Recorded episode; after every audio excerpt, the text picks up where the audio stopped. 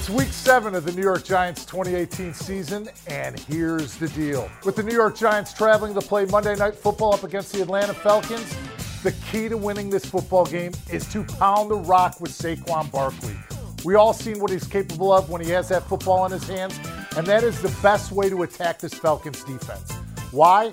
Number one, it will let this offensive line get settled in and to be able to be aggressive towards Vic Beasley Jr. and Takk McKinley, their outside pass rushers. It'll open up things in the play action passing game and allow us to get Odell Beckham Jr. in those quick slants and attack the middle of the field where this Falcons defense has been brutally savaged by injuries. And last but not least, it will allow Saquon Barkley to impose his will on a defense that has given up over 100 plus scrimmage yards to four of the six running backs that they have faced this season. So run the football, get Saquon going, and beat the Falcons.